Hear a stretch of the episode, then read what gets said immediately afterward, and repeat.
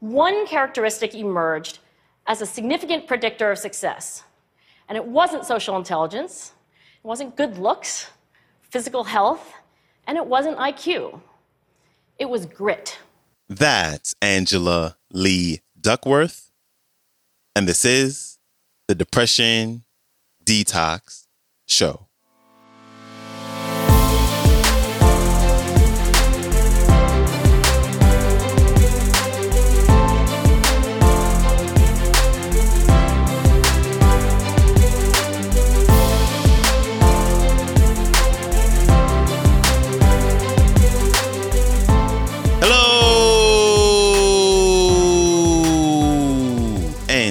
Welcome back to the Depression Detox Show, where we share ideas and stories to help you live a happier life. I am your host, Malikee Josephs. Happy Monday. Appreciate you tuning in with me today. But before we jump into today's clip, I'd like to first and foremost apologize for last week. And some of you may have noticed that Monday's episode was actually posted on Tuesday. So I typically set up all the episodes for the upcoming week on Sundays. And this Sunday, I guess I must have had a lapse of memory because I didn't click this one button that I always do. And because I left that box unchecked, the episodes weren't posted at the time it usually is supposed to be posted. So when I realized it and fixed it, it was just way too late. So my bad on that. And now, let's jump into today's episode with Professor and New York Times bestselling author who is here to talk about grit. And she defines grit as passion and perseverance for long term goals. So, where in your life have you shown grit? And where in your life do you need to be a bit grittier? Here's Angela Lee Duckworth. Enjoy. When I was 27 years old, I left a very demanding job in management consulting for a job that was even more demanding teaching. I went to teach seventh graders math in the New York City public schools. And like any teacher, I made quizzes and tests, I gave out homework assignments. When the work came back, I calculated grades. What struck me was that IQ was not the only difference between my best and my worst students. Some of my strongest performers did not have stratospheric IQ scores. Some of my smartest kids weren't doing so well. And that got me thinking. The kinds of things you need to learn in seventh grade math, sure, they're hard ratios, decimals, the area of a parallelogram. But these concepts are not impossible. And I was firmly convinced that every one of my students could learn the material if they worked hard and long enough. After several more years of teaching, I came to the conclusion that what we need in education is a much better understanding of students and learning from a motivational perspective, from a psychological perspective. In education, the one thing we know how to measure best is IQ. But what if doing well in school and in life depends on much more than your ability to learn quickly and easily? So I left the classroom and I went to graduate school to become a psychologist. I started studying kids and adults in all kinds of super challenging settings. And in every study, my question was who is successful here and why? My research team and I went to West Point Military Academy, we tried to predict which cadets would stay in military training and which would drop out. We went to the National Spelling Bee and tried to predict which children would advance farthest in competition.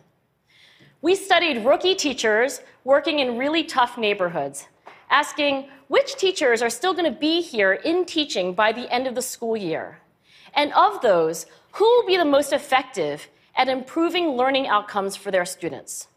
We partnered with private companies asking which of these salespeople is going to keep their jobs and who's going to earn the most money. In all those very different contexts, one characteristic emerged as a significant predictor of success. And it wasn't social intelligence, it wasn't good looks, physical health, and it wasn't IQ. It was grit. Grit is passion and perseverance for very long term goals. Grit is having stamina. Grit is sticking with your future, day in, day out, not just for the week, not just for the month, but for years, and working really hard to make that future a reality. Grit is living life like it's a marathon, not a sprint. A few years ago, I started studying grit in the Chicago public schools. I asked thousands of high school juniors to take grit questionnaires and then waited around more than a year to see who would graduate. Turns out that grittier kids were significantly more likely to graduate, even when I matched them on every characteristic I could measure things like family income, standardized achievement test scores, even how safe kids felt when they were at school.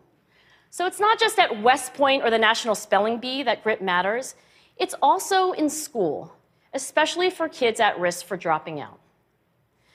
To me, the most shocking thing about grit is how little we know, how little science knows about building it. Every day, parents and teachers ask me, How do I build grit in kids?